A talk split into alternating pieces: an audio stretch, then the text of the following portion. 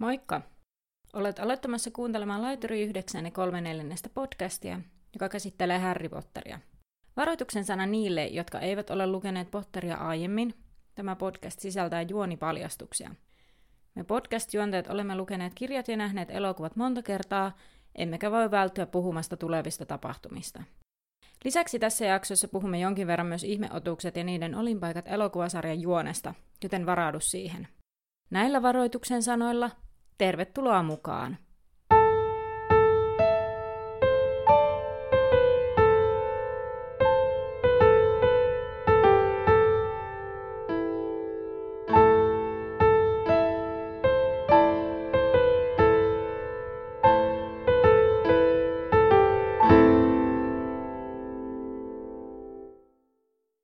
Tervetuloa laiturille 9 ja 3 neljännestä.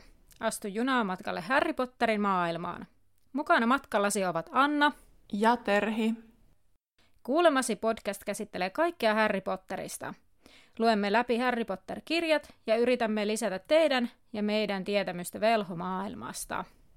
Tällä viikolla meillä on tullut pöllöpostia ainakin kelloihin liittyen yllätys, mm-hmm. yllätys, meidän lempiaihe. Kyllä.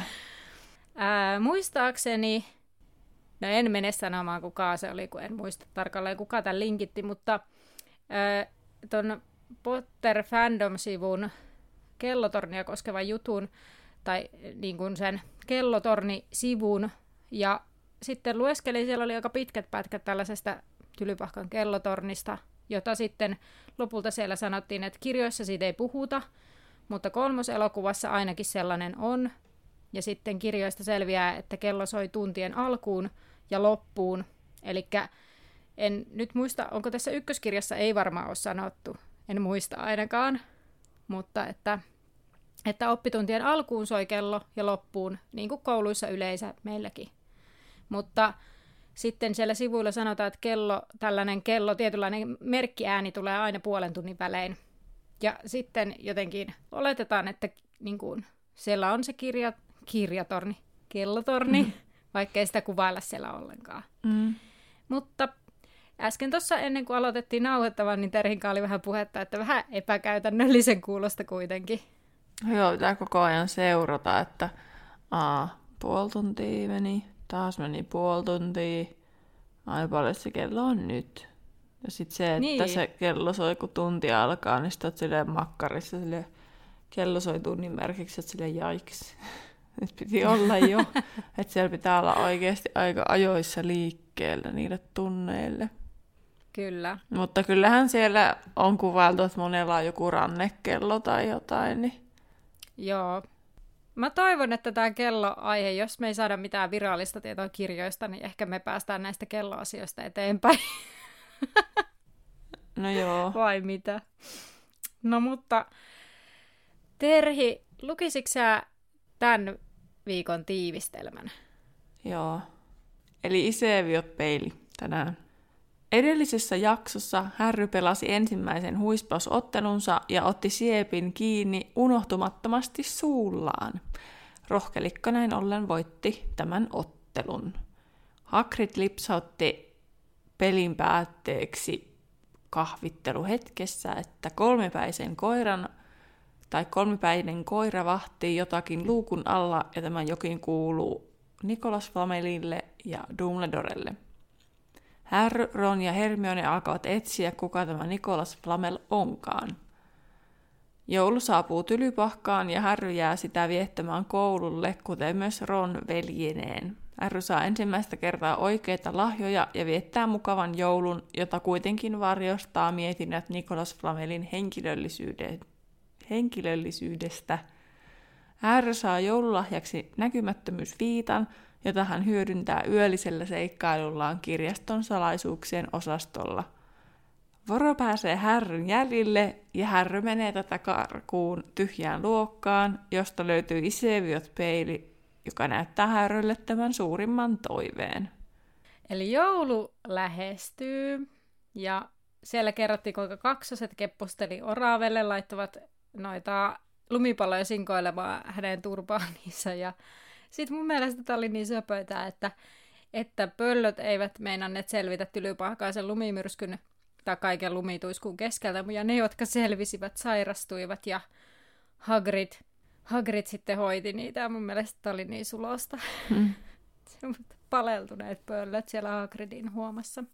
Ja linnassa on kylmä, lukuottamatta tietysti oli oleskeluhuoneita ja suurta salia ja joululomaa odotetaan oikein innolla siellä ja sitten siinä kerrotaan siitä jostain liemitunnista, kun Malfoy kiusaa Häriä siitä, ettei hänellä ole kunnon perhettä, koska kukaan ei innostunut Härin lentotaidosta liittyvistä kiusaamisesta. Siis koska Malfoy yritti jotain sitä, että, että kun Härin lentotaidoista jotakin heittää herjaa, mutta kun kaikki tiesi, että Häri pärjäsi tosi hyvin, niin eipä ne osallistunut siihen. Mm. Niin sitten se käänsi siihen, että, että kun sulla ei kunnon perhettä, kaikki muut pääsee kotiperheitteensä luemaan, vaan mietin, että voi, Malfoy on taas niin rasittavaa. Mm. Siis... Tälle huomiona muuten se, että mm. jossain olikin juttua, että siis Draco, tai minä sanon itse aina, no siis siitä ei tietenkään huomioida, että Törhi sanoo netissä aina Draco Malfoiksi, mutta se ehkä juontaa siihen juurensa, koska Malfoy kutsuu aina muita sukunimellä. Mm. Että ainoa ainoa oli, että se sanoo yhden kerran Hermione etunimellä. Niin, niin. Muuten se kutsuu kaikkia aina sukunimellä. Että se on joku tämmöinen okay. juttu. Sillä sitten mun mielestä ihan... Tai siis tuli jännä huomio, ja sitten sille, totta. Mä, mä mietin sitä, että se on muuten ehkä... Öö, tietyissä kaveripiireissä puhutaan sukunimellä. Niin. Tai siis, no Intissähän vissiin jätkät kuttuu sukunimellä. Ja sitten se jää kaikki armeijakaverit aina. Korhonen. Joo. Hattunen. Virtanen. Virtanen. Blomqvist. Mitä ei ikinä keksii. Tai mitä onkaan sukunimiä. Paitsi, että mulla on sellaisia siis, no, osittain osan kavereista kanssa kutuu sukunimellä, koska mulla on saman nimisiä kavereita, eikä niin. niitä voi niitä muuta erota toisistaan. Se tuntuu kyllä vähän hullulta, mutta mutta hei, siitä huolimatta, että Härillä ei ole perhettä, kenen luokse mennä jouluksi, niin Häri odottaa joululomaa innoissaan.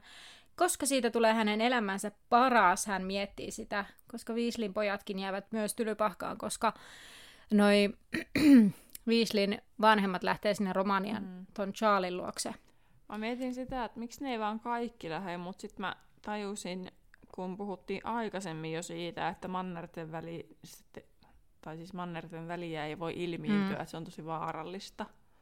Niin sitten sit mä tajusin, että niitähän pitää oikeasti niin matkustaa jotenkin. Ja sitten mä rupesin mm. nyt itse asiassa miettimään, että miltä ihmeessä joku Arthur Weasley ja Molly Weasley matkustaa. niin. Koska tiedetään tulevista kirjoista, että Arthur on ihan sekaisesta metrosta. Mm. Millä ne liikkuu. Niin, ja sitten tietysti Luulisin, että se matkustaminen on kallista. Niin, no sen koska... takia just ne ei lähde kuin vaan ne kaksi. Mm. Niinpä. Mutta luulisin, että olisi halvempaa hoitaa se Charlie niin kuin jouluksi kotiin. Mutta toisaalta vähän sillä lailla niin kuin töitä tai jotain. Niin. Sitten, että se ei pääse. Pikkujuttuja. niin. Joo. Totta. Öö, No hei, tässä hetkessä sitten oppilaat tulevat sieltä liemitunnilta, missä se Malfoy sattui sitä Häriä vähän kiusailemaan, kun he näkee Hagridin kantamassa hirveän iso kuusta, joka sattuu tukkimaan tien. No sitten siellä tulee muut oppilaat ja Malfoy taas sitten heittää jotain Herriä Ronille, joka suuttuu ja yrittää käydä kiinni. Ja totta kai Kalkkaros tulee paikalle ja ottaa rohkealilikolta pisteitä. Viisi pistettä taisi ottaa, vaikka toi Hagrid yrittää puolustaa sitä Ronia, että Malfoy tar- tarkoituksella kiusasi ja härnäs, mutta sillä ei ollut merkitystä Kalkkaroksen silmissä. No sitten Ron ja Harry jupisee ja seuraa Hagridia ja Hermione ilmeisesti menee perässä. Se mainitaan vasta joskus myöhemmin. Sitten mä olin, ai se on mukana. ja Joo, sitten... yhtäkkiä vaan Hermione ilmestyy niin. sinne. Tai eli se on vaan ollut siellä, mutta sitä ei ole vaan mainittu. Ja sitten se kuvailee, että siellä salissa oli upeaa, kun se oli koristeltu joulua varten. Mutta mä yllätyin siihen, että sitä ei kirjoiteta, koska se ei niinku mitenkään kommentoinut sitä Ronin toimintaa. Että se verrattuna Niin. siihen aikaisempaan, niin sitten, että miksi ei niinku puuttunut siihen Ronin juttuun tai kommentoinut sitä ollenkaan, sitä asiaa. Niinpä. Ja sitten Hermione puhuu siis tosiaan muistuttaakseen sitten kuitenkin, että poikien tulisi lähteä hänen kanssaan kirjastoon. Ja sitten mun mielestä Harry hyväksyy vaan suoraan kertoo Hagridille, että no etsii siitä Nikolas Flamelista sitä tietoa, ja Hagrid että mitä ihmettä, että miksi, lopettakaa. Kyllä. Ja sitten, sitten tota, ää, hän sanoi, eikö ne sano jotenkin, että me ollaan eti, etitty niinku vaikka kuinka monesta kirjasta, ja, ja Harry on varma, sanoo siinä vielä, että hän on nähnyt nimen jossain, ja sitten se sanoi jotenkin, että no jos Hagrid antaisi joku vihjeen tai kertoisit vaan, niin meidän ei tarvitsisi nähdä näin Niin. paljon vaivaa. Kyllä. Se oli hyvä, kun mä silloin itse luin joskus tätä, niin en minä muistanut, että se on siinä suklaasammakkokortissa mainittu. Sitten vasta En sen minäkään. lopuksi sille, aa, totta. Joo. Joo, ei kyllä en osannut niinku, pistää mieleen jotain nimiä. Siis kun se mainitaan ihan vaan silleen niinku, tavallaan itsestään selvästi, mutta hyvin sille kasuaalisti. Niin. Mutta tosiaan ne yritti niistä kirjoista sitä löytää ja ne meni sinne kirjastoon. Ja tota, he siis etsivät niin nykyaikaa ja 1900-lukua käsittelevistä kirjoista, mutta eihän ne niin tajua Mm. sitä, että se Flamel ei ole syntynyt noina aikoina. Sehän oli Kyllä, syntynyt joskus kauan kauan sitten. Niin Kyllä. sitten, niin eihän ne voinut sitä löytää. Mutta sitten mä mietin, Mm. että jos se on Dumbledoren kanssa, niin kuin, että onko se tehnyt sen, ja sitten Dumbledore on tullut jälkikäteen siihen hommaan mukaan. Mm. Tämä olisi voinut toki selvittää jo nyt, mutta voidaan selvittää sitten myöhemminkin. Mutta tälleen no niin ehkä seuraavaa lukua varten. Niin, kyllä. Nyt onko se Dumbledore sitten tullut niinku mukaan siihen myöhemmin, mutta onhan se Dumbledore varma, tai siis toisaalta velhotan tunnetusti, tunnetusti lainausmerkeissä elää tosi pitkään, vai onko se Dumbledore Mm. mm. käyttänyt sitä eliksiiriä, mitä siitä Nicholas Flamelin keksinnöstä tulee, koska sen takiahan se Niin, Flamella tiedä. elää pitkään. Niin, en tiedä. Käykö, mä kerron Tylypahkan kirjastosta tässä välissä pikkasen? Joo. Joo, kun mennään kerran tuonne kirjastoon etsimään kirjoja vähän enemmänkin, niin ei ihan hirveästi ole tietoa, mutta jotakin keräsin tämmöistä pientä. Eli kirjasto sijaitsee ensimmäisessä kerroksessa ja siellä on kymmeniä tuhansia kirjoja. Ja kirjastosta vastaa kirjastonhoitaja Matami Prilli, tai kirjaston hoitaja, joka sattuu olemaan tällä hetkellä Matami Prilli. Ja kirjoja saa tutkia ja lainata opintoja varten tai omaksi iloksi. Ja kirjasto sulkeutuu aina joka ilta kello kahdeksan. Ja Brilli suojelee kirjoja eikä anna oppilaiden syödä, puhua, nauraa, kuiskata niistä tai touhuta kirjastossa, että niille kirjoille ei käy mitään. Ja oppilailla menee suurin osa ajasta etsiessä niitä kirjoja, eli he joutuu viettämään siellä kirjastossa aika paljon aikaa sen takia, koska ne vaan etsii niitä kirjoja, että tavallaan jos se prilli olisi avuliaampi, niin heidän ei tarvitsisi käyttää aikaa niin paljon kirjastossa, koska ne löytäisi ne kirjat helpommin ja saisi tehtyä ne koulujutut nopeammin, ja he ei tarvitsisi vaan niin etsiä niitä kirjoja. Okei. Mutta se systeemi siellä on vissiin vähän huono. No ilman, kun se olisi voronkaan ilmeisesti ihan hyvä pari, jos ne on molemmat hirmu jotenkin Joo, tommosia negatiivisia. niin, niinpä. Ja kirjaston kirjoissa on taikoja, jotka estävät oppilaita vahingoittamasta tai varastamasta niitä. Lisäksi se brilli on tehnyt niihin omia taikojaan. Esim. kirja saattaa pahoinpidellä sut, jos siihen kirjoittaa jotain. Oho. Että...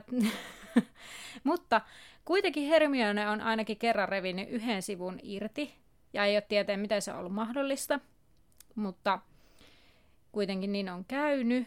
Ja kirjoja voi lainata kirjastohoitajan luvalla. Ja kirjat saattaa myös erääntyä. Esimerkiksi siellä oli sellainen, että Ronin huispauskautta aikojen oli jotain... Niin kuin, sen eräpäivä oli erääntynyt joskus aikoja sitten. Mm. Ja siellä on eri kirjaosast, kirjaston osastoja, esimerkiksi näkymättömyysosasto, lohikäärmeosasto.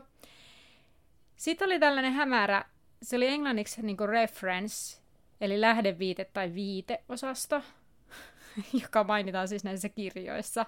Että Dumbledore sanoo, että kun, no me tullaan siihen myöhemmin tässä kirjassa, mutta niin kuin, se sanoi, että se on varmaan tuolla viiteosastolla, Matami Pirilli voi neuvoa sua enemmän. Sitten on lakiosasto, runousosasto ja sitten tämä salaisten kirjojen osasto, johon päästään ehkä tässäkin jaksossa vähän tutustumaan. Ja tota, no siinä oli oikeastaan kirjastosta, ei sitä ihan hirveästi. Siellä kerrottiin niinku just mitä tapahtumia niihin kirjastoon liittyy näissä kirjoissa, mutta ne nyt tulee tässä kirjan myötä, kirjojen myötä sitten vähän lisää. Mutta Brillistä voin sanoa, että hän on siis ensinnäkin noita, ja hän on käynyt todennäköisesti tylypahkan.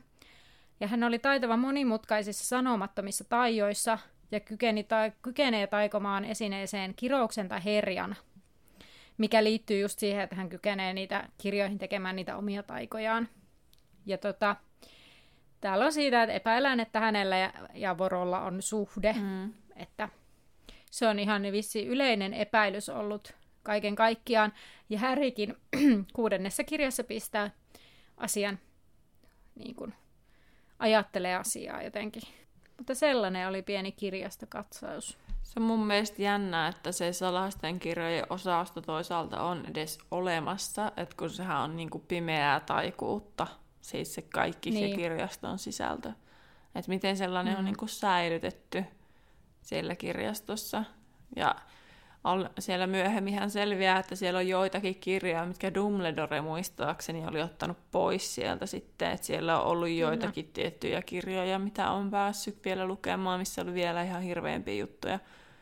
Mutta sitten siinä jotenkin mainittiin, että, että esimerkiksi ne, ketkä on pidemmällä pimeyden voimilta suojautumisessa, niin saattaa mm. saada luvaa, eli viimeisen vuoden opiskelijat – niin mitäkään nekään tekee siellä niin kuin, tavallaan tiedolla, koska tuskin siellä on niin kuin, loitsuja, miten sä niin kuin, suojaudut siltä pimeyden voimilta. Että jos ne on pimeyden voimien kirjoja, vai mm. perustuuko se ajatus sit siihen, että sun pitää tuntea tavallaan se sun vihollinen, että sä voit niinku, että mä ymmärrän, että se kuuluu se onkin aurorikoulutukseen, mutta että joku niinku kaikki tyyppisesti, no eihän kaikki mm. pääse, kun kaikki ei jatka pimeyden voimilta suojautumisen super niin kuin sinne tasolle, niin. niin eihän ne kaikki siis sinne meekään tutkimaan niitä, mutta silti, if you get what I mean. Joo, että on se ehkä vähän kyseenalainen osasta, mm. mutta, mutta kun hei, opettajatkin saa lainata sieltä kirjoja, niin. niin jospa se on myös ehkä sille op- opettajiakin varten. No, mutta vois, mut mä en ymmärrä, niin. miksi ei voi olla opettajahuoneessa no, joku oma kirjahylly. mietin itsekin, että miksei siellä voi olla sitten joku joku systeemi. Mm. Vai sitten voiko se olla, kun Härrykin vaan marssi sinne opehuoneeseen, että minäpä menen hakemaan tuota ton kirja. että sitten se kirjasto on jotenkin tavallaan suojatumpi olevinaan ympäristönä. Että, että se, niin. kun siellä on ne kaikki taijat ja kaikki. Mutta toisaalta, kuten tässäkin jaksossa selviää, niin eipä se paljon vaadi, että sinne menee. Se avaatiin sen, mm. että se mm. matomiprilli ei ole paikalla. Mutta toisaalta ne kirjat puolustaa tuo aika. No se on totta, se on vähän tuurista kiinni varmaan mikä kirja sieltä sattuu käsiin. Niin. No mutta hei, kolmikko on sitten siellä kirjastossa tosiaan niin kuin ennen tätä kirjastotietopläjäystä kuultiin, ja sitä ei löydy oikein mistään kirjoista, niin kuin just Terhi selittää, että minkä takia. Ja sitten siinä hyvä kerrata, että Hermionella on tällainen järjestelmällinen systeemi, miten hän etsii. Ron etsii umpimähkään ja Harry vaan menee vaeltamaan salaisten kirjojen osastolle. Mm. Ja sitten, koska Harry ei saa lukea niitä kirjoja ilman lupaa, niin Matami Prilli sitten kyselee, mitä se tekee siellä. Ja sitten kun Harryllä ei tule tarpeeksi nopeata vastausta, niin se häätää sitten hänet sieltä kirjastosta. Kokonaan. Ja... Mikä oli mun mielestä Joo. Lähden nyt sitten kokonaan pois no mitä sinä turhia lorvimaan, koska se oli se yksi kielto oli se, että ei saa niinku touhuta siellä, ja se oli siis se englanninkielinen sana, niin siellä oli touhuta, vaeltaa, hiipiä, siis kaikenlaisia, eli okay. niinku kaikenlainen turha vaeltelu kirjastossa on kielletty. Mutta Harry odottaa Ronia ja Hermionea siellä käytävässä, mutta ei elettele suuria toiveita, että he löytäisivät mitään siitä flamelista. Ja kun sitten Ron ja Hermione tulee, niin eivät he ole löytänyt mitään. Ja Hermione vannottaakin poikia etsimään lomallakin sitten Nikolaksesta tietoa, ja mä vaan mietin, että niin vissi, niillä ei ole mitään muuta tekemistä mm. sitten, mutta... Mutta Ron oli mun mielestä hauska, kun se ehdotti Hermionelle, että se kysyisi sen vanhemmilta siitä flameelista, koska se olisi ainakin turvallista, kun Harry oli pohtinut, että se ei ole turvallista kysyä sitten niin kuin Brilliltä, koska sitten Kalkaros mm. voisi saada tietää. Mutta sitten Hermione kuittaa kyllä takaisin, että se olisi hyvinkin turvallista, koska hänen vanhempansa ovat hammaslääkäreitä ja tässä opimme sitten Hermionen vanhempien ammatit, vaikka me kyllä olemme tienneet sen Hermionen esittelystä saakka. Mm. Öö, no sitten se loma alkaa ja öö, pojilla on niin hauskaa, että he eivät edes mennä muista sitä flamelia, koska sitten koululla saa olla keskenään aika paljon, tai he saa siis olla keskenään siellä koululla aika paljon, koska ei ole oikein paljon muita siellä. Ja, ja he istuu siellä rohkelikon oleskeluhuoneessa ja punovat juonia, miten saisivat Malfoille potkut, vaikka he ei edes niitä toteuttaisi, mutta he saa siitä kuitenkin iloa, että voi miettiä erilaisia skenaarioita. Ja Ron opettaa Härille velhoshakkia, eli se on semmoista shakkia, jossa nappulat liikkuvat. Ja Ronilla on isoisänsä vanhat nappulat, jotka toimivat tosi hyvin. Ja Harry pelaa Seamosin nappuloilla ja ei pärjää kovinkaan hyvin. Ja mä laitoin tänne, että, että tämä on kyllä yksi sellainen, mitä mä haluaisin kokeilla, siis velhoshakki. Mutta siis kun ainakin siinä leffoissa se kuvataan aika väkivaltaiseksi sellaiseksi, että ne palikat menee niin kuin melkein rikki. Mm. Niin onko ne niin kuin jotenkin kertakäyttöisiä vai tajotaanko ne ennalleen, vai onko ne sitten vaan semmosia, että ne vaan liikkuu itsestään, mutta ne ei ole oikeasti sellaisia, että ne menis hajalle? En tiedä kyllä, mutta siis mä oon jotenkin ajatellut, että ei ne ole kertakäyttöisiä, kun se myöhemminkin Harry puhuu jotain, että Ronilla on niin kuin pit, vanhat nappulat ja Harry saa omat. Ja... Niin, ne isoisän. Niin. Niin. niin. Mutta sitten mä niinku, ei ne, siis niin tietysti kertakäyttönä ehkä vähän väärä sana, mutta kun mietin, että miten se sitten menee, mutta no, pitää selvittää jossain kohtaa. Joo, velhosakista eteenpäin, niin Härihän ei odota oikeastaan joululahjoja, mutta joulupäivänä herätessään hän löytää sänkynsä jalkopäästä pienen kasan paketteja. Ja siinä kerrotaan, että hän sai Hagridilta tämmöisen itse tehdyn puuhuilun. Ja Dursleyltä kolikon, mikä mun mielestä... Ah, joo. Paljon se 50 penniä on euroissa? En tiedä. Mutta sitten se Ron on ihan pähkinöinen siitä, siitä rahat. Onko tuo raha? Onpa hassun muotoinen.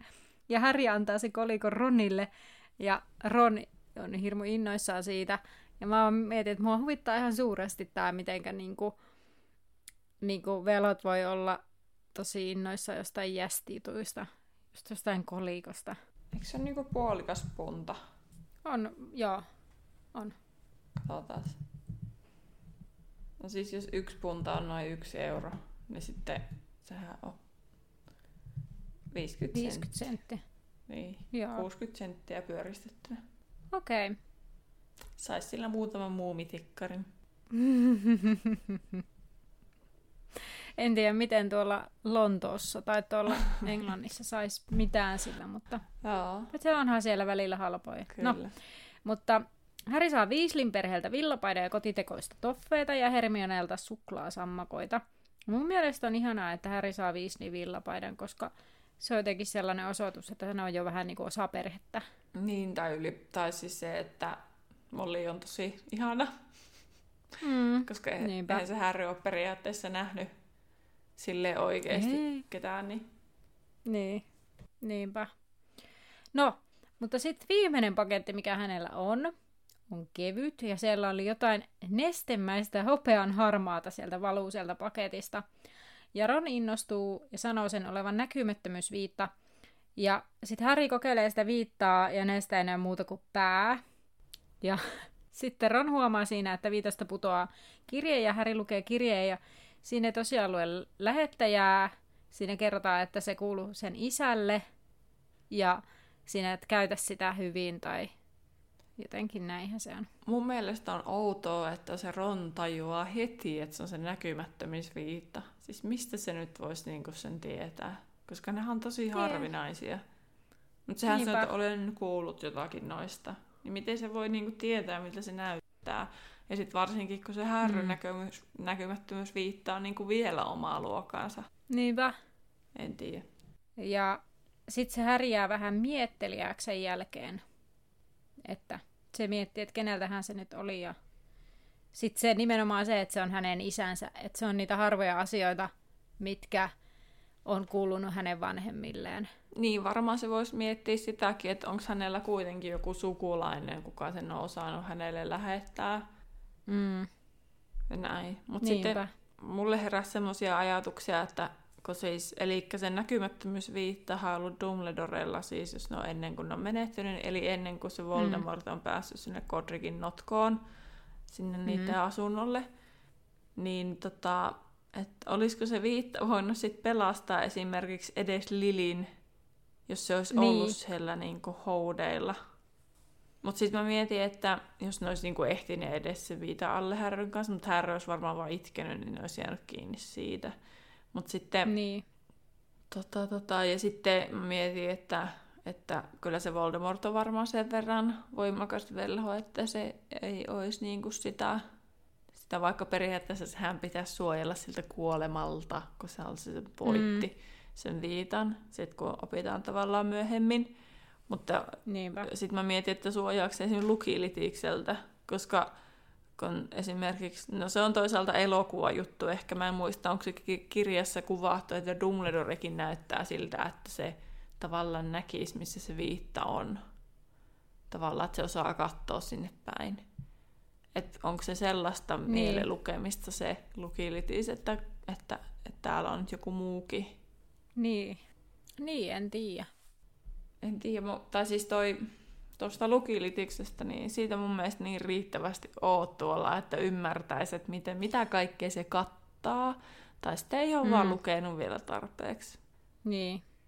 Tämä on selkeästi tämmöinen kappale, mikä herättää niin kuin, lisää niin. koko ajan kysymyksiä. niin, tai siis että varsinkin kun tällä kahdestaan keskustelee, niin, niin kuin tavallaan toisen puheesta ehkä myös herää jonkin verran semmoisia mm. ajatuksia. Että sitten kun yksin lukee, niin ei mulle niin. ei välttämättä sama, samat ajatukset herää. Eikä niin kuin välttämättä osaa sen takia myöskään etsiä vastauksia. Mm. Mutta toi on ihan totta toi, toi lukilitis on vähän semmoinen mystinen. Mm. No, Härrystä oli kuitenkin omituista ylipäänsä se, että se viitta oli hänelle lähetetty. Mm. Ja tota, Härry sitten ei halunnut sitä esitellä, koska hän sen piilottaa, kun Fred ja George tulevat sinne makuusaliin. Ja sitten ilmeisesti vain Freddy ja Georgein paidoissa oli ne nimikirjaimet. Niin, kyllä. Mutta eikö Harryllä ollut joku? Ei siinä ainakaan sanottu. Sillä sanottiin, että se oli smaragdin vihreä, vihreä mutta ei mun mielestä muuta. Joo, kyllä. Ja Ronilla on se kastanjan ruskea. Joo, niin ilmeisesti ne on Fredillä ja Georgeilla ihan vaan sen takia, että niistä tunnistaisi kumpi on Fred ja kumpi on George. Mutta sitten tulee Percykin tulee sinne makuusaliin ja silläkin se ei halunnut pistää se jumpperia päälle, mutta sillä oli se silti Eikä mukana. Ron halunnut. Niin. Mm. Ja tota, mutta kaksoset änkee sen päälle sen takia, kun siinä on se V niin kuin valvoja oppilas ja ne nyt haluaa muutenkin Percyä aina niin. kiusata. Kyllä. He lähtee sitten joulupäivällistä, tai seuraavaksi on se joulupäivällinen, ja Harry ei ole elämässään ikinä sellaista nähnytkään. Ja sitten siinä oli lueteltu vaikka mitä syötävää, ja sitten siellä oli paukkukaramellit, jotka olivat ihan omaa luokkansa ja pamahtivat kuin tykit, ja sisältä tuli hiiriä ja kontraamiraalilakki. Ja sitten Harry sai kaikkea muutakin sieltä, se sai jotain ilmapalloja ja sitten kasvata itse syylesi sarjan. Mä mietin, että mikä järki siinä on, kuka haluaa itselle syyliä. Mutta... Se on joku velhojuttu selkeästi. Kato, noidillahan aina totta. syyliä. Ja sitten se niin sai sitten... ne omat velhosakkinappulat sopivasti. Joo. Mutta tämä paukkukaramelli juttu on mun mielestä jännä, kun eihän Suomessa ole tollasta. Ei olekaan. Mm. Sitten mä muistan tuossa Harry Potter siinä PC-pelissä, mulla on se viisasten kivi, mitä mä toivoisin, että mä pääsisin vielä pelaamaan niin sitten siinä kun oli, siinä, kun oli keskiyön kaksin taistelu Draco Malfoyn kanssa, niin siinä heiteltiin, mm. heiteltiin sille Dracoa päin niitä paukkukaramelleja. Sama se on siinä, siinä mm, niissä pleikkari, varmaan ne on pleikkari kakkosen pelejä ne Harry Potterit, niin tota, niissä on ihan sama, että aina kun käy kaksin tai eiku, eiku siinä on joku sellainen kohta, missä pitää yrittää päästä sitä ovesta ulos mutta joku ei päästä, just varmaan Malfoy. Ja sitten se viskoo niitä paukkukaramelleja ja niitä pitää varoa. Ja sitten mm. itse pitää heittää niitä välillä niin sitä päin. Okay. No. Ja sitten niistä lähtee sinne, wow, paks, ääni. Okei. Okay. Joo. Sitten se oli kuvailtu hauska, hauskaksi se illan päivällinen, että mäkin haluaisin olla siellä, kun McCarmivakin on mm. vähän rennomalla tuulella ja Hagrid on juonut vähän liikaakin. Kun... Ja Dumbledorella on se myssy päässä. Niin. se on. Ihan kuin joku unimyssy. Niin. Ja se on siis ilmeisesti saanut sen siitä paukkukaramellista. Ah, okei. Okay. Ja sitten McCarmivakin on niin rennolla tuulella, että se vaan suukottaa. Ei kun Hagrid suukottaa McCarmivaa poskelle, mm. mutta McCarmi vaan niin rennolla tuulella, että se vaan nauraa. Ja Harry on siitä aivan yhtä ihmeessä kuin kaikki lukijatkin. Kyllä. Sen jälkeen ne menee sitten ulos. Noi Harry ja Weasley pelaa lumisotaa ja palaa sitten rohkelikkotorniin. Ja ilmeisesti iltapalaa ehkä tarjolla oleskeluhuoneeseen, koska Harry on mm. taas tässä syömässä, kun siellä aikaisemminkin en puhunutkaan siitä, että ne syö siellä rohkelikkotornissa ja menee sitten nukkumaan. Mm. Että onko tämä niinku lomajuttu vai onko tämä niinku aina? Että, ne saa, että to, se iltapala ilmestyy sinne oleskeluhuoneeseen. Mä veikkaan, että se on lomajuttu. Niin. Koska ei siitä oikein muulla puhuta. No toisaalta sitten, miten ne pärjää? Mutta toisaalta mistä me tietää, mikä se on se dinner-aika niillä, kun sehän ei ole... Mä tiedän, onko se niinku ulkomailla, se ei ole hirveän niinku juttu, että syö niinku ihan selkeä iltapala, koska Suomessa on syödään niin. se päivällinen sinne viiden aikaan normaalisti. Tosi aikaisin verrattuna esim. muihin Euroopan maihin, niin sitten meillä mm. on erikseen se iltapala. Kyllä. Mun mielestä, mitä mä oon ollut vaikka brittien kanssa tekemisissä, niin siis illallinen voidaan syödä just joskus seiskankin mm. aikaan. Mutta sitten kyllä mä oon saanut usein jotain iltapalaa, mutta se iltapala on saatettu tarjota joskus 11 aikaa. Että, että sitten voi olla jotain semmoista niinku evening snackia vähän niinku. Joo. Mutta kun ne ei syö kuitenkaan sitä illallista niin aikaisin kuin me. Joo. Että kyllä ne varmaan sillä jaksaa sitten pitemmälle. Mä just rupesin miettimään partiolle ereillä, miten nekin on niinku käännetty. Että kun sielläkin on se iltapala engla erikseen, ja sielläkin on niinku muihin maihin verrattuna se tavallaan se dinneri tosi aikaisin. Toisaalta mm. viime, tai siis, että se on ennen sit, no toisaalta se on varmaan silti kaikille kansainvälisilläkin leireillä, että ne kerätään se iltaohjelma pitää niin, niin sillä ei ehkä normaalia aikaisemmin, ja siellä ei ole välipalaa yhteistä ollenkaan. Joo. Se onkin ihan mielenkiintoista, kun siellä on ne niin pitkät ne ruokavälit, mutta joo, ei nyt ruveta puhua partioleireistä, ne on sitten another story. mutta joo, no Harry ei kuitenkin sitten, kun ne menee nukkuun, niin Harry ei meinaa saada unta, koska se oli miettinyt, kuka hänellä oli lähettänyt sen viitan, ja hän otti sen sitten esille, ja sitten se kokeili sitä. Ja sitten Harrylle valkeni, että hänellä on koko tylypahka auki, koska hänellä oli viitta. Ja nyt täytyy korjata tiivistelmään, että eihän se Nikolas Flamel painanut sitä mieltä, kun se oli tämä viitta, mikä painasi Harryn mieltä tälle jouluna. Että siellä tiivistelmässä niin. nyt vähän, vähän tota, kun sen nopeasti tuossa kirjoittelin, niin muistin väärin. Mutta kuitenkin... Mutta Nikolas Flamel liittyy tähän Tavallaan. yöhönkin. Kyllä. Harry mietti, että herättäisikö hän Ronin, mutta hänestä tuntui, että ensimmäinen kerta omaan isän Viitan kanssa seikkaillessa tulisi tehdä yksin. Kyllä. Ja sitten Harry rupeaa miettimään sitä, että niin, mitäs hän sitten tekisi. Ja hän päättää mennä sinne kirjastoon salaisten kirjojen osastolle etsimään sitä Flameelista tietoa. Ja mä vaan mietin tässä, että niin, siis hänellä on koko koulu mahdollista kiertää ja mennä ihan minne vaan. Ja hän päättää ensimmäisenä mennä sinne kirjastoon etsimään siitä flameellista tietoa. Että niin kuin joo, hirveän tunnollista, mutta et, eikö hän olisi voinut tehdä sitä joku toinen ilta? Siis mun mielestä tämä on jotenkin hullunkurista, että se on niin kuin ekaa kertaa, wow, mulla on tällainen mahdollisuus, mä voin mennä minne tahansa täällä koulussa, joten menen kirjastoon. Mutta eikö se niin kuin lähde matkaa ja sitten siinä matkalla keksi sen, että se vaan lähtee Joo. niin kuin, ja sitten on silleen, aah no nythän olisi hyvä tilaisuus. Mä taas niin kuin ymmärrän sen, että, niin kuin, että silleen, kun se on kuitenkin semmoinen asia, mitä se haluaisi tietää, koska sillä on se sankarimoodi aina päällä, niin se haluaa tietää niin. sen asian. Niin sitten Niin se on just syönyt iltapalat, ei välttämättä tulisi mieli lähteä tai ajatuksena lähteä etsimään ruokaa. Mm. En mä, en mä kyllä tavallaan, että mä ymmärrän härryä.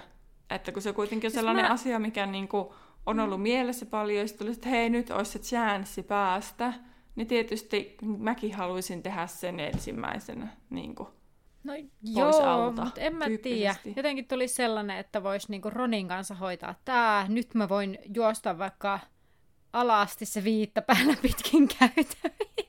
tai tai niinku mennä sinne jonnekin torneissa käymään, minne ei normaalisti voisi mennä. Ja niinku, kaivella paikkoja, mitä ei normaalisti tule kaiveltua. Tai jotenkin tulisi sellainen, että kaikki mm. on mahdollista nyt, kun minä yksin täällä olen. Mutta Härryhän on tietyllä tapaa tosi niin tehtäväorientoitunut silloin, kun sillä on joku tällainen päähänpinttymä jostakin.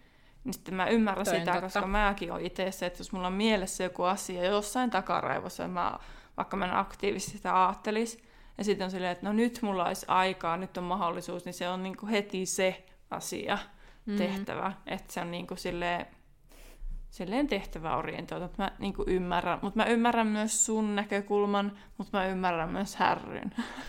Joo, siis mäkin, mä voin sanoa, mä niin kuin ymmärrän toi sunkin näkökulman ja sitten on häri, härin tavallaan, sun ja härin niin. näkökulman. Mutta sitten tavallaan niin kuin, ehkä se rebel mussa sitten jotenkin tekisi jotain muuta. Mm. No mutta Häri pääsee sinne kirjastoon ja siellä on pimeää ja aavemaista. Ja Häristä tuntuu, että salaisten kirjojen osaston kirjat ehkä vähän kuiskii ja ne on muutenkin vähän hyytäviä. Niin.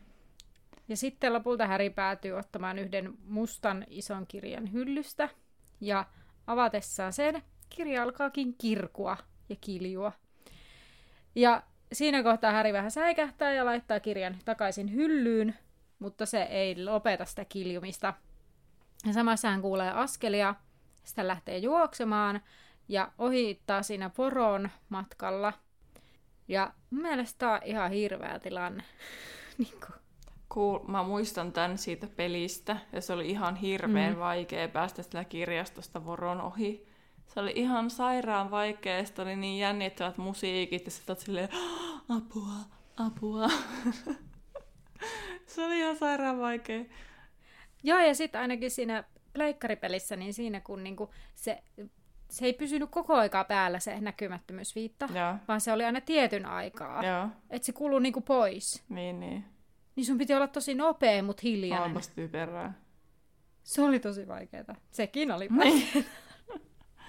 On tossa Pleikka nelosen siinä Lego-versiossa, niin sehän se ei ole mm. vaikea. Se on ihan lälly. Tylsää. Tai ehkä se on johtuu siitä, että mä oon jo aikuinen, kun mä pelaan sitä, niin sitten sen nopeasti keksii, miten se toimii. No ei se kyllä ole mun silmissä muuttunut yhtään helpommaksi se pleikkapeli.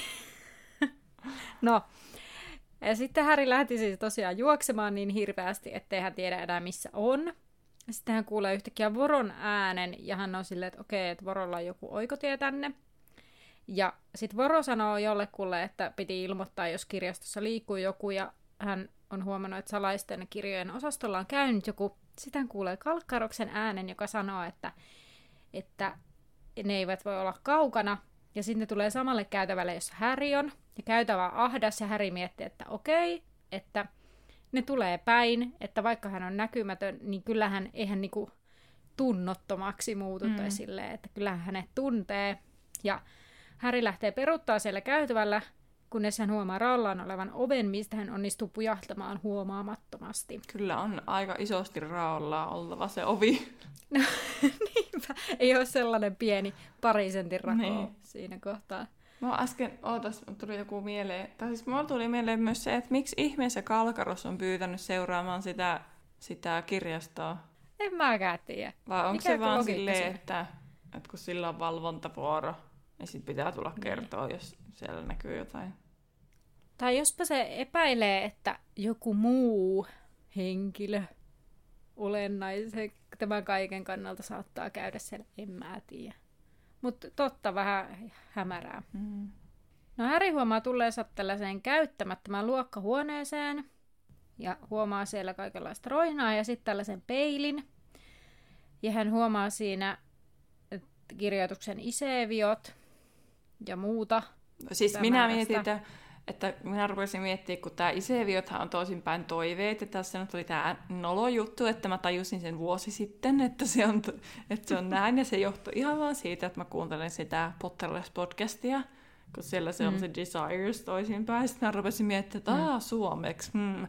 No sitten sit se oli sama, mutta sitten täällä lukee tämä Nämmin Vysna Avisajovzak äytän. Ja sitten mä rupesin miettimään, että no, tämä ei nyt kyllä mene tähän logiikkaan ollenkaan, että mistä ne nyt sitten tulee. Ai se. Niin, se loppu. No sehän on toisinpäin. En näytä kasvojasi, vaan syvimmän toiveesi. Ei ole. Ei kun, On, on. miksi se on, on tolleen laitettu, että osa on putkeen? En näytä kasvojasi, vaan syvimmän toiveesi. Toiveesi. Ärsyttävää. Joo, eli Iseviot. Tämmöiset, tämmöiset aivot tuolla siitä tajua. No mutta sitten Häri rauhoittuu, koska hän tajuaa, että Kalkkaros ja Voro Joo, Ei kuulu, heistä ei kuulu mitään. Ihan way. ei sitä kaikkea aina huomaa. Mutta joo, tota, Niin, Harry meni sen peili eteen. kyllä. Ja sitten, ää, mutta hän ei siis eka siis näe itseään siinä jotenkin hämärästi, että hän jotenkin katsoo vissiin väärästä kulmasta. Mutta sitten kun hän menee niinku siihen kunnolla eteen, niin hän nää, järkyttyy, koska hän näkee peilistä itsensä lisäksi monia muita henkilöitä, vaikka sitten hän katsoo taakseen ja huone on tyhjä. Mm. Ja sitten Häri pohti, että missä nämä Mulla ihmiset lukee täällä, oikein että on. huone oli kuitenkin auto. Tosi huono juttu, mutta naurattaa silti ihan. Joo. No niin. Eli Häri pohti, että missä ne ihmiset oikein on? Ovatko hekin näkymättömiä, että jos se peili näyttääkin vaan kaikki näkymättömät ihmiset. Mm. Ja sitten Häri huomaa takana on naisen, jolla on punainen tukka ja samanlaiset vihreät silmät kuin hänelläkin. Eli täällä kirjassa sanotaan selkeästi, että Harrylla on vihreät silmät, koska tästä on keskusteltu Kyllä. aikaisemmin, että sanotaanko kirjassa Kyllä. mukaan näin edes. Kirkkaan vihreät silmät. Se sanotaan tässä sekä Lilin että Härin kohdalla, eli heillä on samanlaiset kirkkaan vihreät silmät. Ja samanmuotoiset, ymmärsin myös Kyllä. tästä näin. Ja nainen hymyilee, mutta hän sattui myös itkemään samalla. Ja naisen vieressä on härin näköinen silmälasipäinen mustatukkainen mies, jota kuvaillaan hyvinkin samalla tavalla kuin Häri ja aiemmin. Ja Häri tajuaa, että he on, ne taitaa olla hänen vanhempansa, koska sitten hän kysyy niin kuin äiti ja isä, ja nämä kaksi hahmoa nyökkää. Ja sitten Häri rupeaa tuijottelemaan niitä muita sukulaisia, koska hän alkaa siis nähdä heissä samoja piirteitä, mitä hänessä on. Mm. Ja mä sanon tässä kohtaa, että mä hyvä, että ruvennut taas itkemään. No joo, Koska tässä oli mäkin jotenkin menin kuvattu. vähän sille hiljaiseksi, vähän silleen. Sitten kun siinä luki vielä, että hän tunsi väkevää tuskaa, puoliksi iloa, puoliksi Kyllä. hirvittävää surua. Niinpä. No mutta hei, mä oon tästä Potterin suvusta vähän ottanut selvää. Tota, mä mietin myös, että mulla on täällä itse tästä peilistä. No voinko mä kertoa nyt tämän Potteri-asian, kun... Kerro sä pottereista, niin mä kerron sit peilistä. Joo. Siis tää Potterit on tosi vanha velhosuku, mutta ne ei kuulu siihen Sacred 28-ryhmään, koska se Potter on myös jästisukunimi. Niin sitten ei ole voi olla tasa, sataprosenttista varmuutta olevinaan, että onko ne nyt sitten, onko ne nyt sitten tota, velhoja vai ei. Mikä on mun mielestä tosi weird, koska niiden suku kuitenkin menee tosi pitkälle. Mm. Ja sen sukuhaarat nimittäin polve, polveutuu niin Ignotus Peverellistä ja sitten erityisesti tämmöistä Linfred of Stin. Me mietitään. Ihan sika vaikea. Stinchcomb. Ehkä. Jotain sinne. Kirjoitetaan Stinchcomb niin kuin siellä. Joo. Joo. Ja tota, on tosi varakas suku ja tyypillisesti tulee, kuuluvat siis rohkelikkoon. Ja sitten mistä se Potter on tullut, niin tämän Linfredin lempinimi oli Potterer, Potter, mikä en osaa sanoa englanniksi. Mistä sitten muotoutui sit ajan saatossa sitten niin kuin Potter, että se muuttui se, se sukunimi sitten. Koska hän oli taitava taikajuomissa. Ja hän auttoi esim. jästinä, jästinaapureita sairauksissa, mutta jästit sitten eivät tajunneet, että tämä Linfred käyttää niinku taikuutta. Ja sitten tätä kautta hän pystyi tekemään semmoisia erilaisia kokeiluja, jota myötä sitten tämä Potterin suvun vauraus alkoi kehittymään, että se pystyi pyytämään sitten rahaa. Ja sitten hän on kehittänyt erilaisia taikajuomia, joihin pohjautuu tämän päivän juomista, esimerkiksi Skelecrow ja sitten tämmöinen joku Pepper Up Potion, olisiko se se pippuri. Joo, juttu. just se. Eli tämä flunssa. Flunssan parantamisjuoma. Niin, ja Skelecrow on sitten niin kuin luitteen kasvatusjuoma. Ja tota, mikä on hauskaa, että se käyttää tavallaan kakkoskirjassa niin kuin oman sukulaisensa. Kyllä kehittämään. Niin, ja ei tiedä sitä. Ja sitten hän myös paransi velhoja ja noitia, mitä kautta se va- vauraus kehittyi myös. Ja sitten hän sai seitsemän lasta. Ja Hartwin Potter oli tämän Linfriedin vanhin poika, ja hän nai, meni naimisiin tota, tämmöisen Iolanthe Peverelin kanssa, joka on sitten sitä Peverelin sukua, Joo. mistä kautta tulee se näkymättömyysviitta. Eli se ei tullutkaan siellä niin kuin isältä pojalle, koska se tuli vaan vanhimmalta lapselta, se niin kuin aina, Kyllä. Niin kuin vanhimmalle lapselle, niin sitten se, sen äidin, se äiti tavallaan tämä, ei kun siis tämän Hartwinin vaimo, niin oli se vanhin lapsi, niin hänelle tuli se se, se Ignotus Peverelin näkymättömyysviitta, koska niillä ei ole ollut miesperiöitäkään sillä Peverelin sukulla, suvulla. Joo. Niin myös osittain sen takia. Harfinin jälkeen on useampi niitä, ja se oli tosiaan sen, mm. nyt sen Linfriedin poika, ja sitten tulee Mr. Potter ja Mrs. Potter, jotka saa Henry Potterin, joka saa Fleamont Potterin, ja Eufemia Potterin kanssa tulee James Potter, eli se tulee sitten sieltä kautta, ja James ja Lily saa Joo. Harryn. Ja sitten Jamesin kohdallahan sitten käy niin, että sitten Lilyhän on iästisyntyinen, niin sitten mm. tavallaan siinä vaiheessa menee rikki se, se puhdasverisyys, että Harry ei Kyllä. ole puhdasverinen. Joo, täällä muuten kerrotaan, että koska ne oli tosi iäkkäitä, ne Fremont ja Eufem, Eufemia, niin ne tota, mm-hmm. vähän niin kuin lelli sitä niiden Jamesia, niin sitten sen takia Jamesista tuli vähän niin kuin semmoinen arrogant boy, yes. mutta silti sitä ajateltiin, että se on hyvä tyyppi, vaikka se mm. oli semmoinen arrogant, eli itsekes, mikä yl, semmoinen... Eikö se, onko se oma hyvänä? Niin. Joo. No niin. Sellainen Potter-suvun katsaus. Hyvin sekava, Tota- mutta tuli kuitenkin. Kyllä. No hei, mä sanon tästä Joo. Iseviot-peilistä, tässä ei ihan hirveästi ole, mutta että just siinä lukee siinä, siinä, siinä on se semmoinen kultakehys, niin siinä lukee sitten tämä, se mitenkä sä sen kauniisti aiemmin lausuit jo, mikä on siis toisinpäin luettuna siis, että en näytä kasvojasi, vaan syvimään toiveesi, ja Iseviot on toisinpäin toiveesi, ainakin siis suomeksi. Ja ö, peili on tehty joskus 1800-luvun lopulla, mutta tekijästä ei ole tietoa. Ja sitten täällä arveltiin, että se on varmaan luotu hupi-tarkoituksessa, ja se on enemmän, enemmän mielenkiintoinen kuin hyödyllinen. Ja ö, ei ole tietoa, kuinka peili päätyy tylypahkaan. Voi olla, että joku opettaja on saattanut tuoda sen matkoilta, joka kysyäkseen työkavereilta, miten se toimii, tai sitten on tajunnut, miten se toimii, ja tuonut muuten vaan niin kuin, tuliaisena. Pik, pikkuinen tuliainen iso peili. en ihan tajua. No, ja ää, se peili on ollut siis tarvehuoneessa noin vuodesta 1891. Ja sitten se siirrettiin 91 sinne luokkatilaan, josta Häri sen tässä löysi. No, se on sata vuotta ollut siellä tarvehuoneessa. Joo. Joo.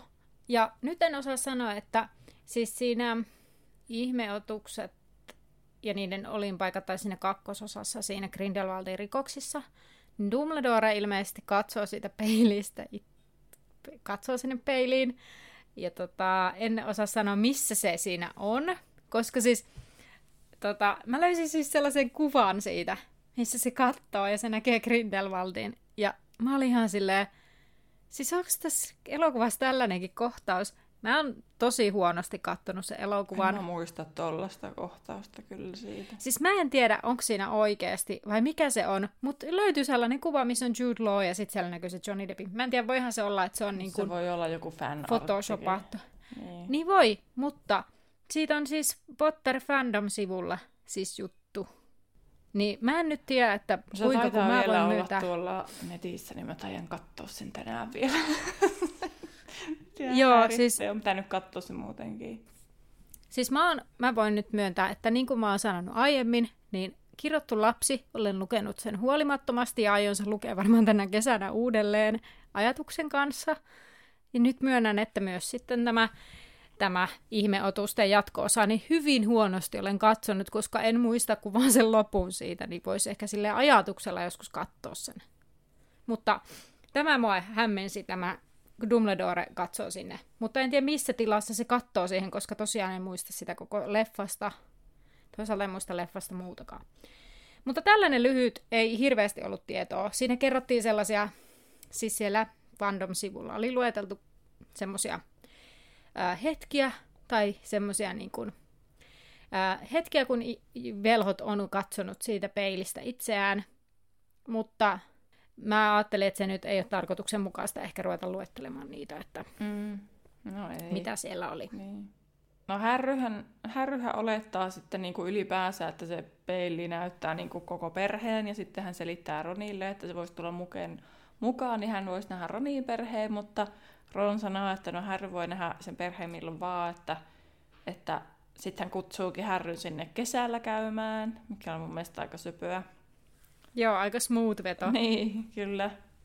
Ja sitten tota, illalla kautta yöllä niin Ron ja Harry lähtee sitten kuitenkin sen näkymättömyysviitan kanssa etsimään peili, peiliä. Ja tota, ilmeisesti sen takia, että Ron voisi nähdä sen Harryn perheen, se kääntyi sitten mm. näin. Mulla vaan puuttuu se täällä. Joo, se innostui aika paljon siitä, että hän voisi tavata Härin vanhemmat. Mm. Ja siinä kohtaa se Härihän vielä sanoo, ajattelee, että hän ei kiinnosta enää mikään flamel eikä mikään kolmipäinen koira, mm. mitä se kolmipäinen koira vahtii, vaan hän vaan haluaa nähdä vaan ne vanhempansa. Mm. Mm. No hän, Harry hän näkee siellä perheensä uudestaan, mutta Ron ei kuitenkaan nähnyt sitä Harryn perhettä. Ja sitten Harry laittaa se Ronin jopa seisomaan siihen, missä hän oli seisonut, mutta ei edelleenkään näy. Ja tota, Harrykin yhtäkkiä niin kuin, ne häviää, että Harrykään ei näy niitä, näe niitä sukulaisia. Vaan Ron näkee itsensä koulun parhaana poikana. Hänellä oli tupapokaali ja huispauspokaali ja hän oli huispauskapteenikin. Ja tota, Ron toivoi, että se peili näyttäisi tulevaisuuteen ja unohtaa kokonaan, että eihän se voi, koska se Harry edesmennyt perhe on näkynyt siinä. Mm. No sitten nämä pojat alkaa kinastella siitä, kumpi saa katsoa siihen peiliin, mutta sitten yhtäkkiä kuuluu jotakin ääntä, mikä keskeyttää sen. Ja sitten Norriska tuleekin sinne sisään ja Ron kiskoo Härryn pois huoneesta. Ne lähtee sitten sieltä. Ja Härry kuitenkaan ei saa ajatuksia irti siitä peilistä, vaan aikoo mennä sinne uudestaan seuraavana päivänä. Ja Ron yrittää vähän niin kuin estellä, mutta Härry menee sitten kuitenkin. Ja Mä laitoin tähän muuten, että kerrankin Ronilta jotenkin viisaita sanoja. No siis itse asiassa kyllähän Ronilla on kirjassa aika paljonkin niin kuin ajatuksia, mutta sitten Niin. sitä on kritisoitu, että ne ajatukset on, ajatukset on siirretty elokuvassa Hermionen sanomiksi. Niin, Tosi niin. monet jutut. En muista nyt esimerkkejä, mutta, mutta että elokuva Ron on ihan erilainen mm. kuin kirja Ron. Se on totta, kyllä. Mutta nyt kun se Harry pääsee uudestaan kolmannen kerran, kerran sinne, niin sit siellä onkin tilanne vähän erilainen, koska siellä onkin itse Albus Dumbledore siellä huoneessa, jota Harry ei ollut nähnyt, että se oli vaan mennyt ohi. Mm. Tota, tota, Sitten se hämmentää Harryä, kun Dumbledore tiesi, mitä peili sille näytti Harrylle ja mitä se näytti Ronille. Ja sitten se toteaa, että minä en tarvitse viittaa tullakseni näkymättömäksi. Mystinen tyyppi. Ja Dumbledore selittääkin sitten, että miten se toimii se peili, että maailman onnellisin mies voisi käyttää iseviot peiliä tavallisena peilinä, eli hän voisi siihen katsoessaan nähdä itsensä sellaisena kuin hän on. Ja sitten Harry päättelee loput sitten itse siitä Dumbledoren sanomisesta. Mutta sitten Dumbledore sanoo, tai siis kun Harry sanoo, että eli se näyttää mitä ihminen toivoo, Mm. mutta sitten Dumbledore sanoo, että se ei näytä mitään sen enempää eikä vähempää kuin sydämemme syvimmän kipeimmän toiveen. Sinä, joka mm. et ole milloinkaan tuntenut perhettä, sinä et sukulaisesi ympärilläsi. Ronald Weasley, joka on aina jäänyt veljensä varjoon, näkee itsensä yksin parhaana kaikista. Tämä peili ei kuitenkaan anna meille paremmin tietoa kuin totuuttakaan, ja ihmisiä on tu- tuhoutunut sen edessä lumoutuneena näkemästään. Tai tullut hulluksi tietämättä, mikä sen näyttämistä kuvista on tosi tai edes mahdollinen. Eli Ron vähän niin kuin arvelikin siis, että ei sen peilin luokse mm. kannata mennä. Että ehkä se näki jo Harryssä semmoista tietynlaista sellaista lukkiutumista siihen, että... Niin, sellaista pakkomielteisyyttä. Mm. Mutta mun mielestä oli vähän surullinen, kun se Dumbledorekin osasi tuosta vaan sanoa, että Ronno, joka on jäänyt vailla huomiota, mm. niin se oli mun mielestä jotenkin vähän surullinen tuossa. Niinpä. Sitten Dumbledore kertoo, että se peili siirretään uuteen paikkaan, ja sitten Dumbledore toivoo, että Harry ei sitä etsisi.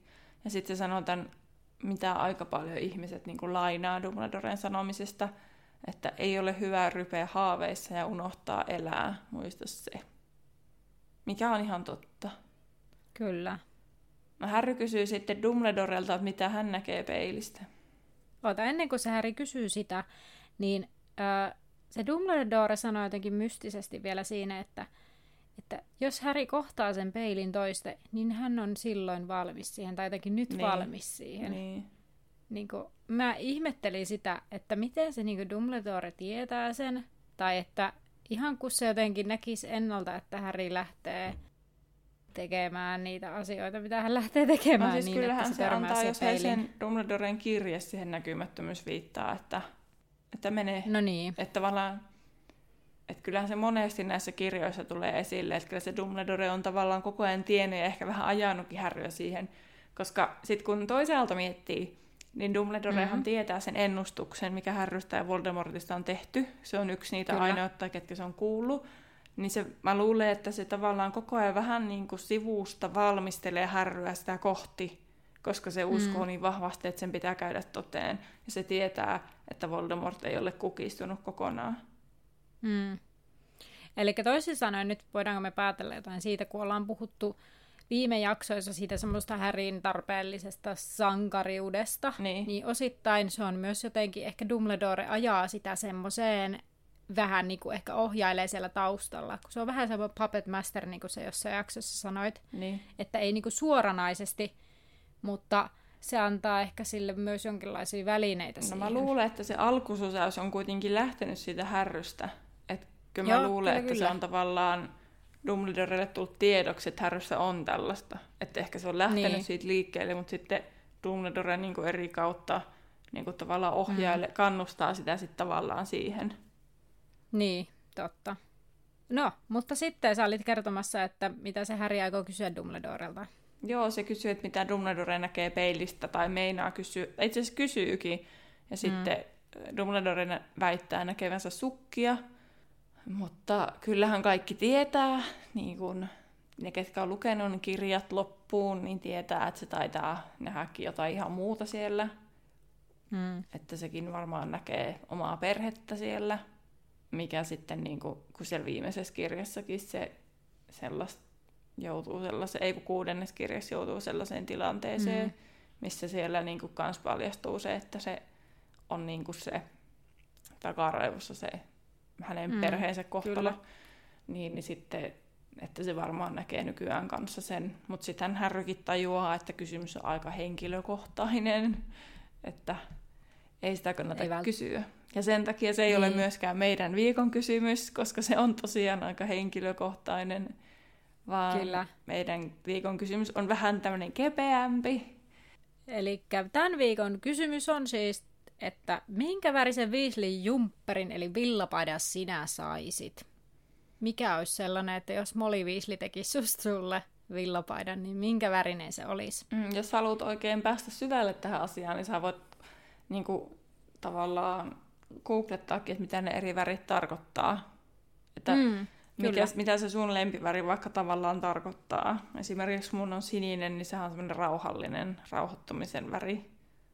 Kyllä. Niin sitten, sitten se on, itse asiassa sopiikin, kun mä oon silleen suht rauhallinen persoona, harvemmin villiinnyn. Mm. Mutta sitten kun villiinnyn, niin se lähtee vähän lapasesta. No kun mä mietin, että mullakin siis, mä veikkaan, että mullakin olisi se sininen villapaita tai turkoosi. Mm. Mutta mut se sininen taas, okei, okay, se on semmoinen rauhoittava väri, mutta mä en ole taas kovin rauhallinen persoona. mä en muista, se turkoosi ei tarkoita sitä. Itse asiassa sekin on ollut pitkään mun lempiväri. Mm en mä tiedä kumpi olisi enemmän. Kyllä se sitten, kun sanoo, että on turkoosi, niin se vetää enemmän puoleensa, mutta...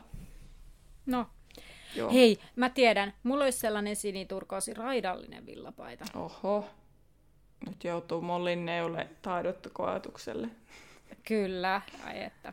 Mutta siis niin, siis tämä lukuhan oli tosiaan tässä, Joo. eli näihin Härin ajatuksiin. Ja seuraava luku on numero 13, Nicolas Flamel, eli No pääsemme niin. taas vähän syvemmälle. tota, Terhi, minkälainen fiilis sulle jäi?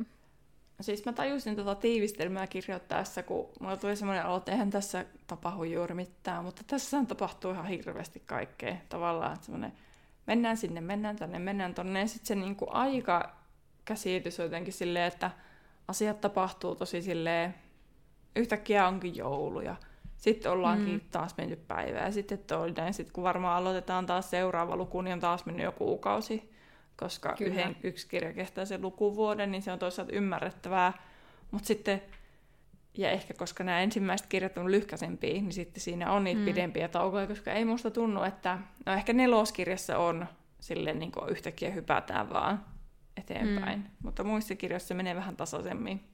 Kyllä. Tai no eihän niitä muita kirjoja jää sinne kuin neljä sitten, mutta, mutta tota, kuitenkin. Mutta joo, siis ehkä tässä niinku, me ollaan siis yli puolen välin reippa, niinku, reilusti yli puolen väliin jo tässä kirjassa. Ja nyt on vasta joulu, että tämä loppukevät sitten tässä vissiin harpotaan aika vauhilla. Joo, kyllä. Että nyt vasta alkaa tapahtua vielä vähän lisää. Niin. Mutta kuulepas Terhi, oletko valmis VIP-tutkintoon? Joo, katsotaan. Mä oon tässä sopivasti vähän heräillyt, niin... No niin, tämä ei ole kovin vaikea. Tämä on vähän samantyyppinen kuin sulla viime viikolla. Eli, tai siis minkä sä pidit mulle viime viikolla. Eli annan kaksi vaihtoehtoa aina johonkin, ja sitten sun pitää valita, kumman valitset, mutta nyt sun pitää kyllä perustella sitten. Okei. Okay. Eli täällä on esim. tämmöisesti teemaisesti, eli niin kuin mä vielä vähän niin kuin... No joo, nämä ei ole siis henkilöitä, nämä Joo. suurin osa. Mutta siis, no niin, eli lähdetään tämmöisellä, eli siis kumman valitsisit, le, le, valitsisit lentämiseen, testraalin vai hevoskotkan? No hevoskotkan. Mä en ole nähnyt, että kukaan kuolee. Niin, Mutta voisit se lentää no siitä se olisi ihan hirveetä. Aivan hirveetä.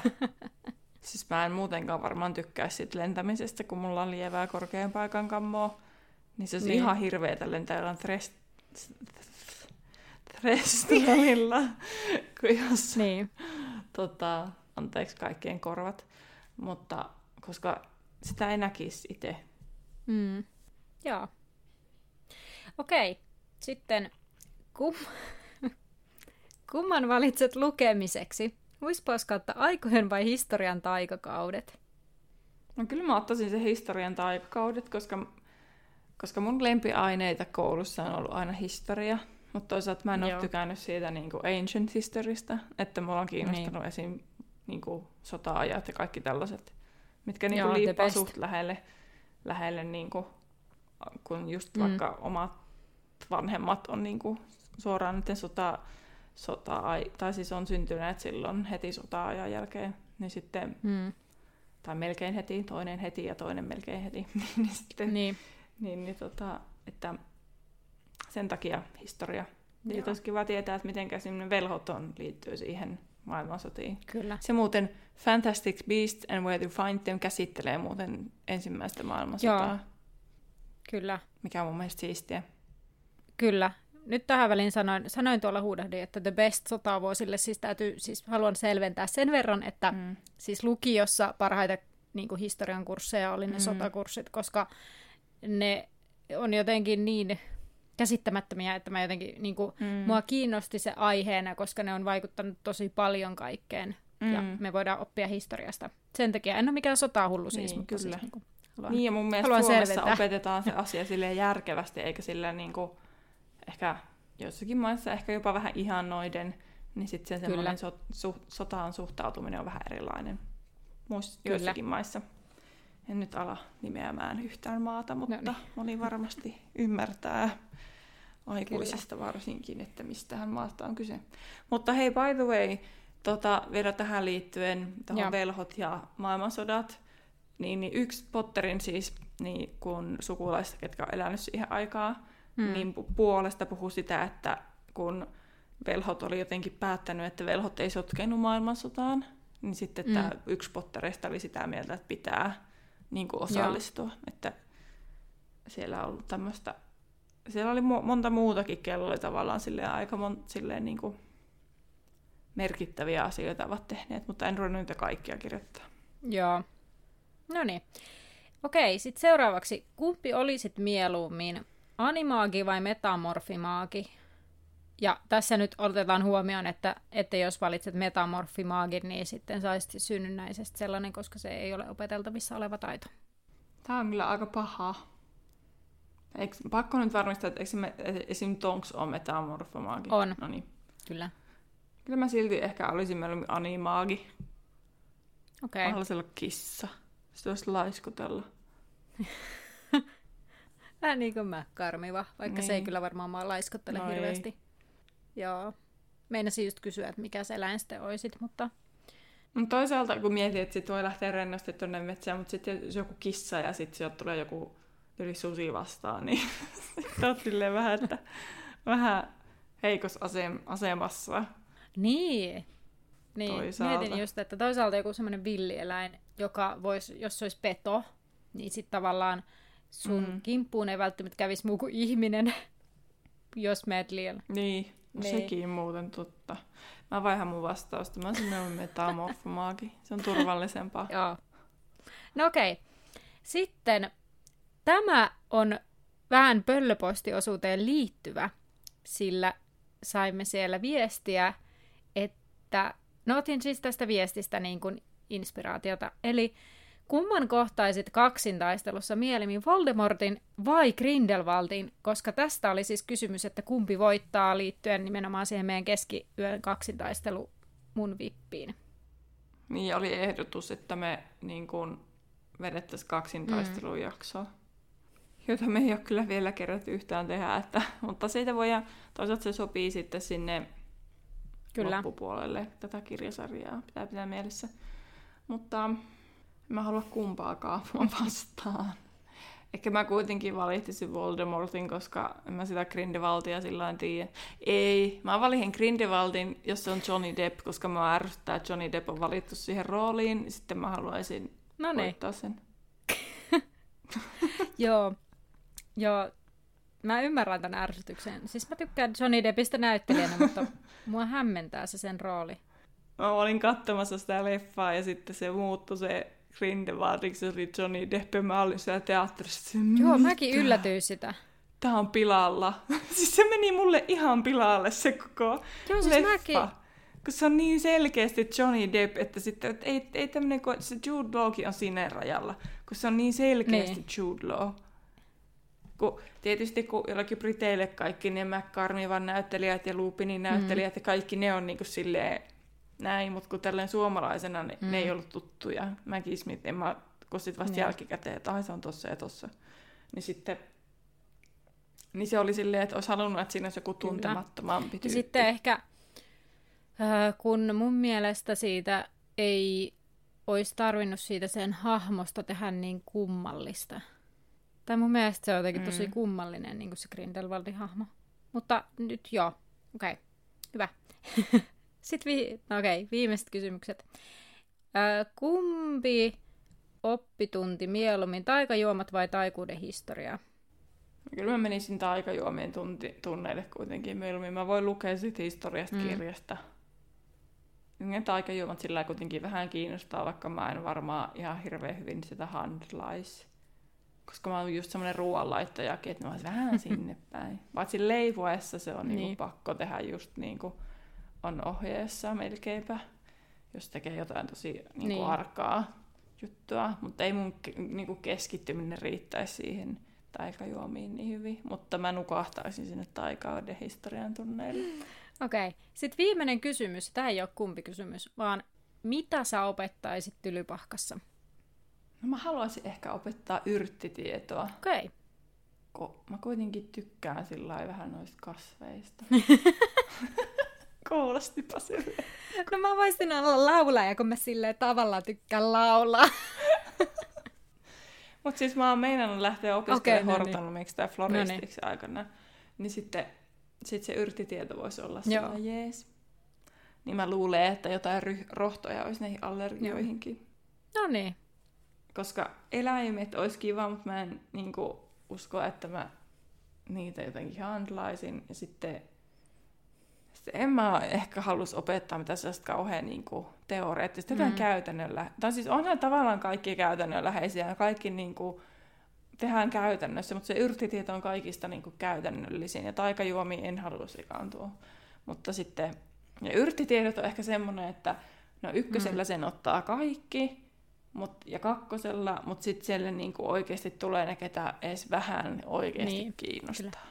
Niin sitten, että se ei ole silleen niinku pakollinen ihan kaikkeen, niin sitten, että sitten saisi semmoisia motivoituneita sinne No niin. Hyvä. Se oli tämmöinen VIP-tutkinto tällä kertaa. Hyvä. No niin. Eli ensi viikolla luku numero 13 on Nikolas Flamel, ja sitä odotellessani nähdään laiturilla. Kuuntelit juuri podcastin Laituri 9 ja 3 neljäsosaa, jonka on luonut, tehnyt ja editoinut Terhi ja Anna. Seuraa meitä Instagramissa nimellä Laituri Podcast. Tervetuloa mukaan myös ensi kerralla.